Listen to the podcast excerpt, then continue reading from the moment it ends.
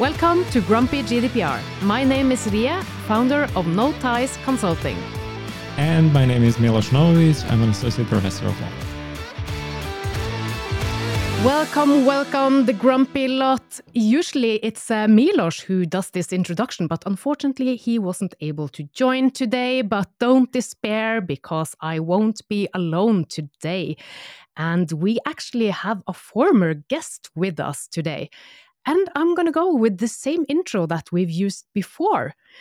He presents himself as a crossover between an old-school white hat hacker and a high court judge who is bridging both technical and judicial matters, working as an ICT security specialist and a master of law for the Danish DPO of DPA. Of course, it is Allan Frank. Welcome back. Thank you very much. I'm very, very honored to be here today. So I'm looking forward to it, even though it's Miloš's loss that he won't be able to hear it this before we have done the actual recording. So that's his loss today. He's going to have to wait like the rest of them. So it's such a pleasure to have you back. And again, we are so thankful that you take the time to participate in so many podcasts and events, and you are such an open DPA. So kudos to the Danish DPA for being that. And we are trying our very best to try to divulge our obligation is as well to divulge the way we think about things, and try to get it out loud so everybody knows what it is that the terms are and how we are interpreting things and things like that. So I think it's very important that we're out there. Yeah, absolutely. And I think a lot of DPAs could take note of that, because as we know, transparency is such a key principle in the GDPR. So I think you live by that principle and you demonstrate that regularly. Yeah, we'll try to get the controllers in a position where they can be controllers, and they only can be that if they know what to do. So we're trying to do that. Exactly.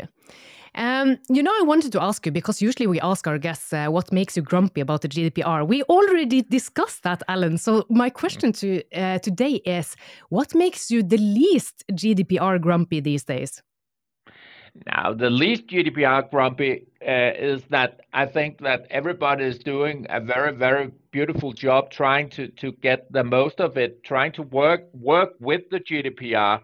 It's a technology evolves so fast that we only can do our very best to accommodate that. Move in the fast lane, so to speak. So I think everybody is trying to do their very best, and we are not perfect. We are human anyway. Yeah. Anyway, so I think that's the part I'm least grumpy about. That's people trying to do their very best. Yeah. Oh, that's wonderful to hear, and I so agree with you.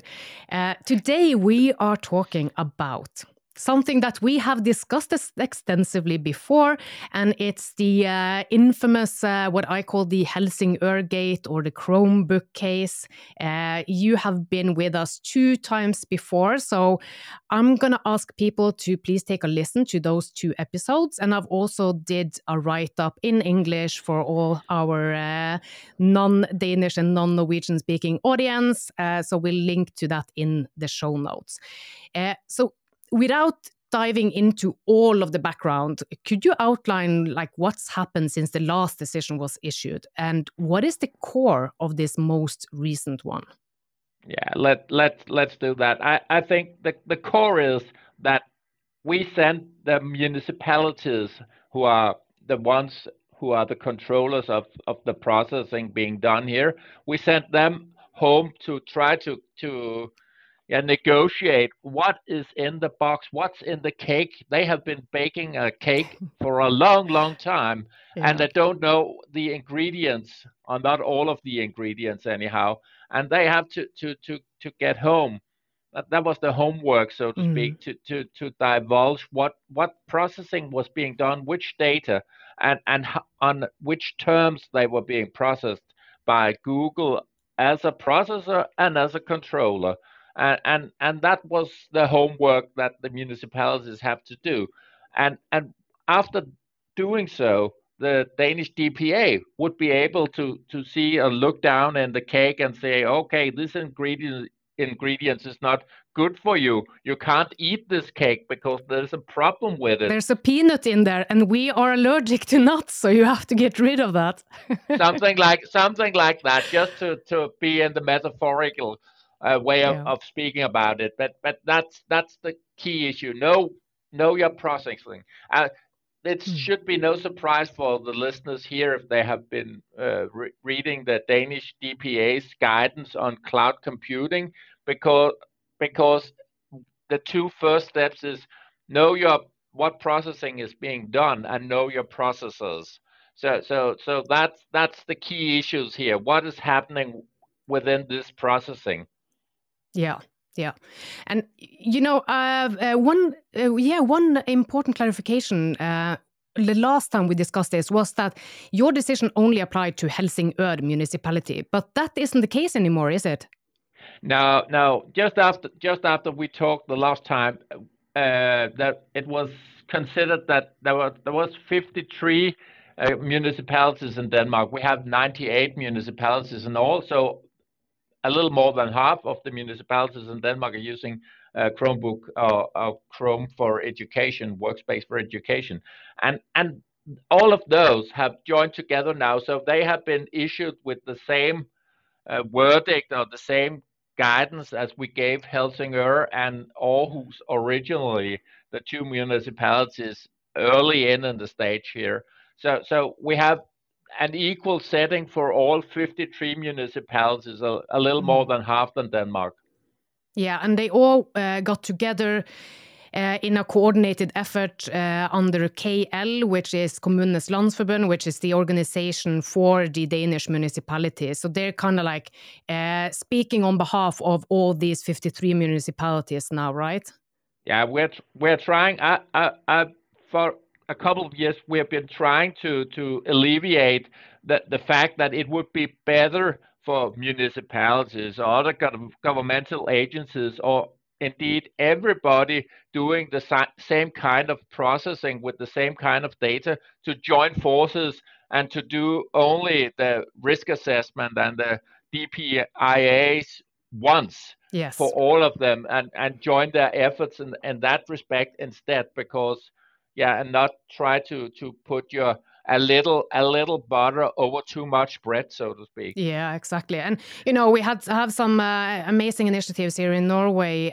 We have something equivalent to KL, which is KS, so it's Kommunenes organization here in Norway, and they are doing an umbrella DPIA for Google now, and they're. Yeah. Aim is to have an 80% done DPIA for Google services in the educational sector, so that all of the municipalities can only take that 80% and then do the last 20% themselves. So, this is the kind of things that we really need. The one issue I take with that is that it should have come earlier, but so much for sitting here and being wise after the fact, right?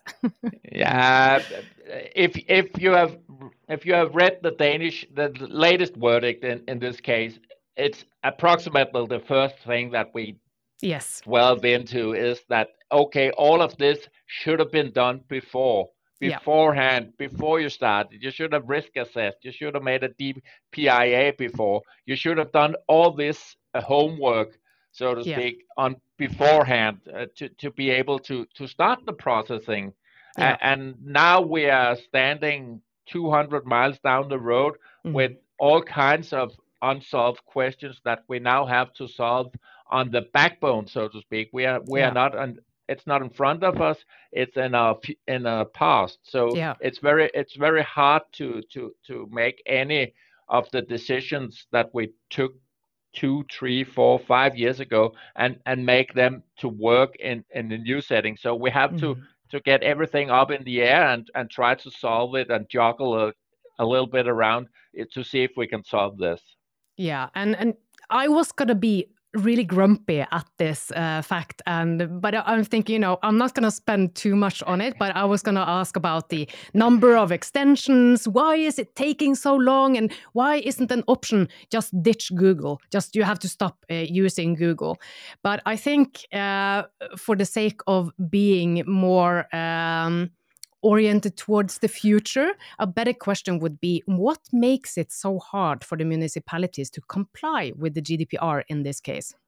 Yeah, I will answer your first question. Why is there only three options? And that was because the municipalities in question, the 53 municipalities, have done all the work of keeping Google in play here. So the advice we gave was only in accordance to that. That could be a fourth solution or a fifth solution or a sixth solution. There's a lot more solutions out there, but none of them, those we numbered up here, was the ones that related to what the 53 municipalities have been saying to us. We want to use Google, and then we have to, okay, if you want to use this product, then you have to do this. So it was in that aspect that we gave the three different kinds of ways they could go about it. So it was not a total solution. There was a lot. You couldn't even go back to pen and paper, so to speak. Yeah. I guess they won't be doing that, though. But No. I wasn't suggesting that either. But just to say there's a lot of room for interpretation, and they could come up with another fourth solution or fifth solution. And back to my question on what makes it so hard to comply with the GDPR, I'm just thinking about your analogy about the cake, because you can't take the eggs out of the cake after it's baked. No, it's that is the problem, so to speak. We have been consuming these kinds of IT services for such a long time now, and that is the other way. One thing was you have to know what you're doing. That was the first thing that our verdict or this judgment is about. And the next thing that we stress is that it is so complicated. Things have evolved over time so many times, fluctuated and mutated and done everything. And it's not the service that you entered into and the contracts and the technical side of it is so difficult to comprehend that it is in itself a problem, because the GDPR it lives under the assumption that the controller is in control of what processing is being done, and these kind of services, they are so complex that it is very hard to comprehend what is going on and to control it via your contract, your legal remedies, and the technical remedies on the other hand.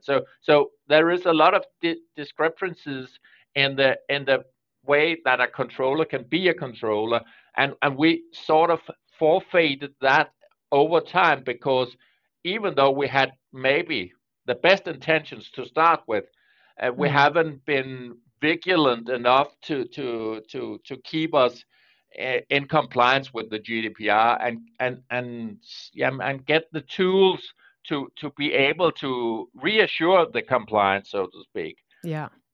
So what's we're talking a lot about the municipalities and what they should have been doing and aren't doing and all of that. But what do you think about the vendors' responsibility in all of this? What requirements shouldn't we be pushing more? The vendors, like especially the big tech vendors, Google, Microsoft, Amazon, all of those, what requirements should we be setting for them?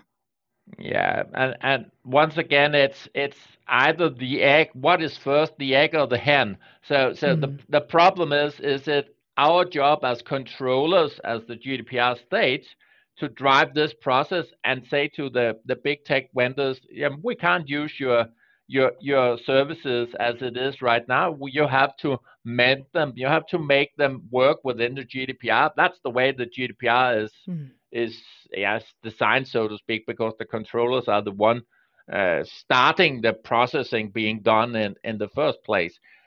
But then again, I hope this is in the best of all worlds. This should be a symbiosis between the vendors in broad terms, not even only the big vendors, because we have a lot of intermediate vendors or intermediate developers using different kind of services in all kinds of manners of ways. So those people and those developers are as interesting or as much in charge as the big tech vendors. The problem with the big tech vendors is only that they are like a wall-to-wall carpet, because they sit on all the services, and the intermediate vendors, they consume the services from the big tech vendors. So it's quite of, it's an ecosystem that's not too easy to see through. So everybody have a role to play, so to speak, if we're gonna be able to get to the bottom line of this, being compliant with the GDPR, or maybe just making services where we know what is going on, because if only we knew what was going on, then we could make educated decisions and objective decisions about what we're going to do. Take the risk that we are driving blind, so to speak. Yeah, and this is a huge challenge. That you don't have the transparency in how your processors are processing the personal data. So doing that initial mapping, the initial role assessment, not least, because how can you know what your responsibilities are if you aren't clear on what the other parties' roles are? There's a huge difference in Google acting as a processor, which is a much simpler process than if they're a separate controller or a joint controller. So getting that clarity, I'd say, is absolutely crucial from the get-go. Yeah, and that is the other learning of this case. That's the other point in the new verdict. This is very complicated. It has to be a lot easier if we are going to say that the controllers are in control of this. So both contracts and the delivery model has to be a lot clearer than it is right now, because nowadays you have to have maybe 2 or 3 full-time staff just to keep track on the changes within the service that you're consuming. And that's not just Google, it's almost any kind of IT service as it is right now. So one of the things we have to be better able to do is to make demands when we buy this, because we have to do it in beforehand. So we have to tell our vendors in beforehand, this is our demands before we buy your software or your service or whatever. And that's one of the other key learnings that should be massaged within every controller's organization, that the way we buy things, the way we acquire things, we have to be a lot better to make demands to anybody wanting to put any ingredients in our cake, so to speak. Yeah. And, you know, the complexity of the contractual setup and the privacy policies, especially of the American vendors, can be a true nightmare. So I think one very practical tip to people is to ask them directly, in which situations would you process any of our data for your own purposes, and get that really specifically asked, because they often just say that, read the DPA, the data processing agreement, it's in there, it's in the contract, but they have to be able to explicitly confirm that. So that could be just one way of dealing with it, unless you have a huge in-house legal department to help you with that. Yeah, and that's one of the aspects of this case as well, because one of the issues while it has taken such a long time, not the time the first municipalities just acted on our instructions to make a DPIA and a risk assessment, but that's from this last case, it has taken almost a year to get Google, the vendor, and the municipalities in a frame where they could describe what was happening with this processing, and I think it's that's a problem in itself, that it takes a year for highly skilled people, even with the resources of the organizations that have developed this software, to get their hands around what is happening, which data is it that is being processed and how. And that in itself is a problem that it should take a year. Yeah, and you highlighted that in the decision as well, that this opaqueness and the lack of transparency in itself, the complexity of it adds to the risk. So that's a risk in itself. Yeah, it is. And that's a problem that is universal to all the big vendors, as a minimum around the contractual clauses, because all of their contracts are very complex, so to speak, and that deliverance model is very complex as well. You can take some of the complexity out of it by the way you configure some services, but that's not true for all of the vendors. So it is something that you have to be aware of as a buyer of these services, that you only see the top of the iceberg. There is 9/10 of compliance underneath the water here, the water. So you have to be aware of that. And now that said, we come to the third and real conclusion in this verdict. And the real conclusion in this verdict is now that we got all the ingredients lined up on the table. We have dismantled the cake, so to speak. And now we have all the ingredients, and now we can see that if you bake with these ingredients, your cake will be unedible in GDPR wise. And that was the real problem. We did our very best to see if the municipalities have legal means of handling the data as they do. Getting the description now that is clear. As clear as it gets anyway.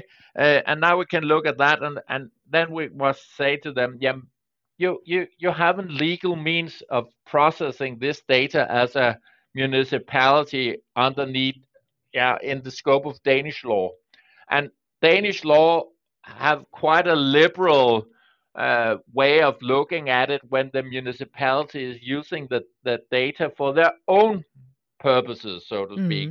And there we have quite a broad margin of error within what they are doing with the data, so to speak. We are quite large there.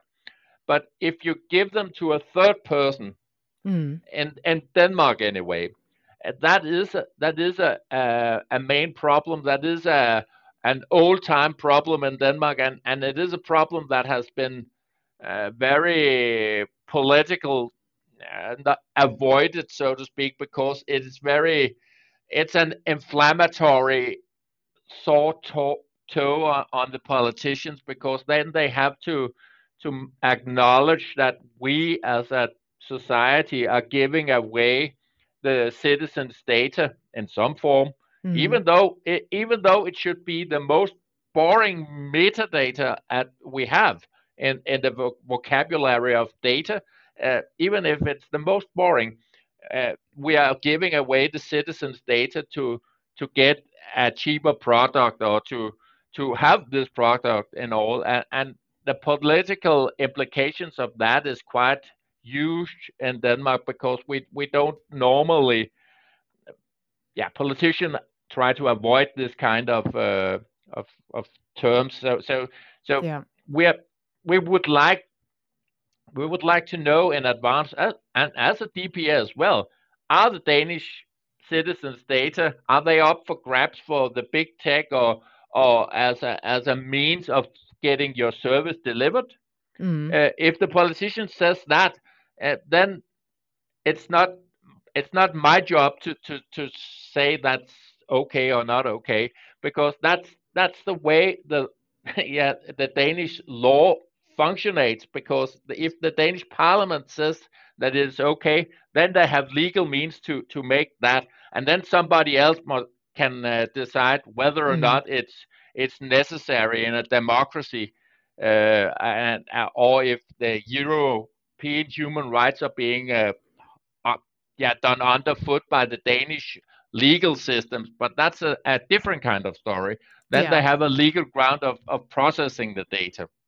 Yeah, and you know, there's so much to unpack in this. And I have to mention first that it's a really interesting discussion around the legality. So I encourage people to go through that, especially, you know, if you understand the Danish.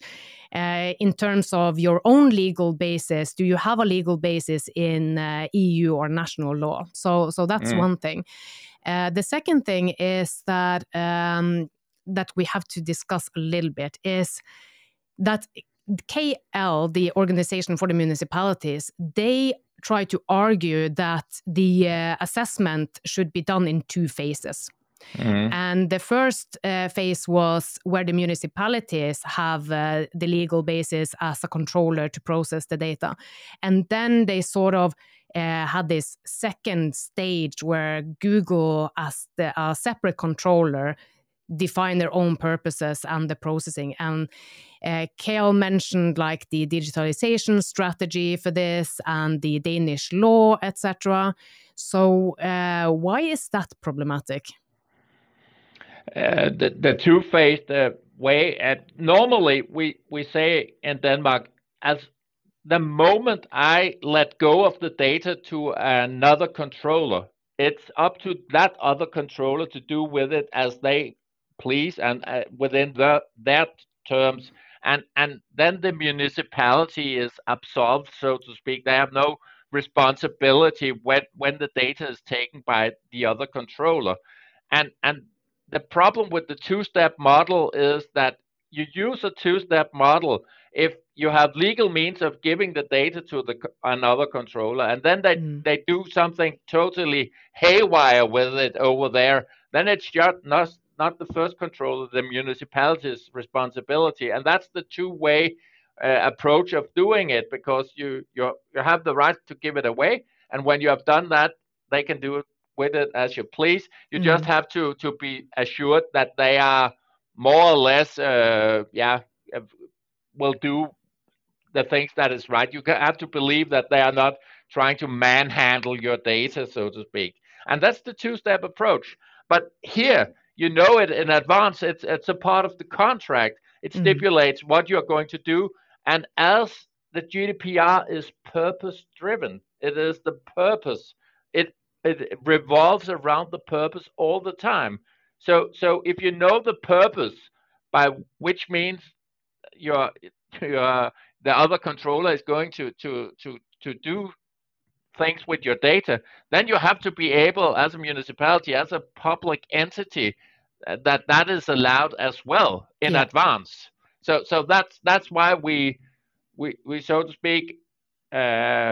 Went around that with the two-step model, because in this situation where you know it in advance, the two-step model won't work. Yeah. Otherwise, I thought it was a stretch.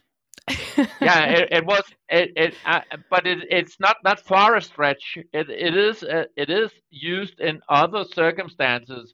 If I have to have orthopedic shoes or something like that, My data, my shoe, my foot data is given to, under Danish law, is given to the ones have to try to make these new shoes, and of course he has my shoe number. But if he just and that's the same problem, so to speak. But if he starts to make other things with my shoe number and things like that, then it's on his behalf. The shoemaker's behalf, and not the original municipality giving away my foot data to get my shoes fixed down there. Yeah. So and that we have Article 5.1a instead, and 5.1a goes. What can I expect to be done with my data? And that's another discussion here. Yeah. And, you know, one of the things that really made me grumpy in this decision as well is that was the first that they even suggest that, because in this context, I don't think that is feasible. And then I'm like, why are we even discussing this? Are we really suggesting to change our own laws to accommodate big tech's privacy invasive practices? You know, that's my really grumpy take on this. But let's just if this was feasible to create a new law, like without going into any details, how long would something like that take in the Danish parliament? That differs a lot because if they the problem is the lawmaking process in Denmark is quite a long process, so it could take a long time. Longer than 1st of August. Yeah, maybe not. But if they want to do it politically, they could. Yeah. And they could do it within that time frame. And even though they don't get to the very end of it, the mere consequence that they are saying to us that they are going down that road will give some leeway in some kind of way, because then we know there is a political solution on the way, and that's why we stipulated the three different solutions, because either way what they choose, the control issues and the guidance that we have to give to the municipalities are quite different, because we have to accommodate what is it, a contractual clause, is it a technical clause, as it technical measures, or is it the Danish law that is going to be changed? Yeah, and on that with the guidance, do you think that the Data Protection Authority have provided enough guidance and support to the municipalities struggling with the GDPR? I mean, some back years ago as well. That's an open question, I think, because of course we could have been a lot clearer on this directly to each municipality. But the problem is that when we make a verdict regarding one municipality in one context, we of course as a DPA hopes that every municipality in Denmark reads that verdict, because we have put it on our homepage for a reason. So, but it's like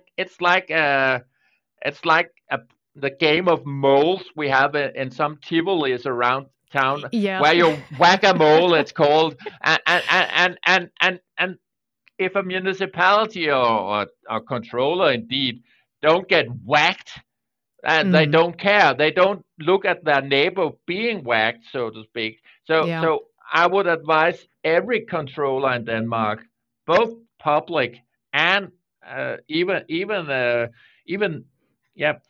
firms as well, other firms, private firms as well, to look into this verdict to see if they have the same problems, or to be able, to the same degree as Kommunernes Landsforening has been doing now, to see clear. I can see clearly, yes. That's a song, I think. Yeah. They can see clearly what is happening within their cake, so to speak. They know the ingredients of their cake and know that they have a legal, right to process every kind of data and give away that data that is giving away. So. Yeah. Well, that's good to hear. So folks, take note of that. Make sure that you read their decisions, especially the decisions from your national DPAs. I try to read all of them in any language that I can using translation tools, but at least on a national level. So Allan, just to wrap up this, I just wanted to hear how you see the DPO roles in this. So how should they interpret and implement these DPA decisions in their organizations, and what would their first internal action be following, for example, this latest Helsingør decision? Yeah, I would suggest that the DPO in every municipality or in any Danish governmental agency or private as well looks into this problem and says, okay, do I consume services in a way? And I know they all try to dock now, but consume services in this way, and they all do more or less anyhow. So see, where does it apply in my business strategies and in my business way of doing my business? Where can I go in and see here? How do I maybe have a problem, and then analyze it, because that's the first thing. Realize that you have a problem, analyze it, and solve it. That's the way to do it. Yeah, absolutely. And do you think that controllers in general are good enough in supporting their DPOs, what would your advice to the municipalities, for example, be in terms of supporting their DPO in ensuring the compliance? Not the DPO ensuring their compliance, but the controllers ensuring their compliance. Yeah, and it's very, very important to say that it is the controller who has the ability and the rights to do it, not the DPO. The DPO is an advisor in that sort of way, but listen to your advisors. If they tell you that you have a problem, then you do actually have a problem. You have to acknowledge that you have a problem, and don't try to get the DPO to rewrite their report just because you don't like the wording of it. Of course, you can try to see if they have made an error somewhere. DPOs are human as well. They make errors as well. But if they say that you have a problem, you probably have a problem, or at least you have something that you have to acknowledge and work with. Yeah. And it all starts with involving the DPO in the first place. They can't give their opinion if you don't include them in the relevant meeting. So start with the involvement and then take their recommendations to heart. So I think that's good learning for everyone. So I guess what are the next steps now for the municipalities? What happens next? You have two key dates, right? Yeah, the 1st of March we hope to get some kind of reaction from the 53 municipalities, the Kommunernes Landsforening, and then we will just take it from there and see which direction they are going. And then we will try to help as much as we can, as we already have, and try to guide them in the right direction, whatever the cause may be. Yeah. So we'll rebake the cake, so to speak, and let's see if we can make an edible one this time. By the 1st of August. By the 1st of August, because that's when the new school year starts. Yeah. So, folks, now over the next coming weeks until the 1st of March, make sure that you involve your DPO. If you are the DPO, just invite yourself to the meetings and print out the decision and slam it on the table of whomever is in the highest management at your organization. So, Allan, thank you so much for again coming to our Grumpy GDPR podcast. It was lovely to have you. Thank you for being so open, and have a wonderful day. I hope you get some cake. Yes, thank you very much. I hope that as well. So thank you very much. I like being here. So I'm very, very proud and honored to be here. So thank you. Very good. Thanks for now. Bye-bye. Bye.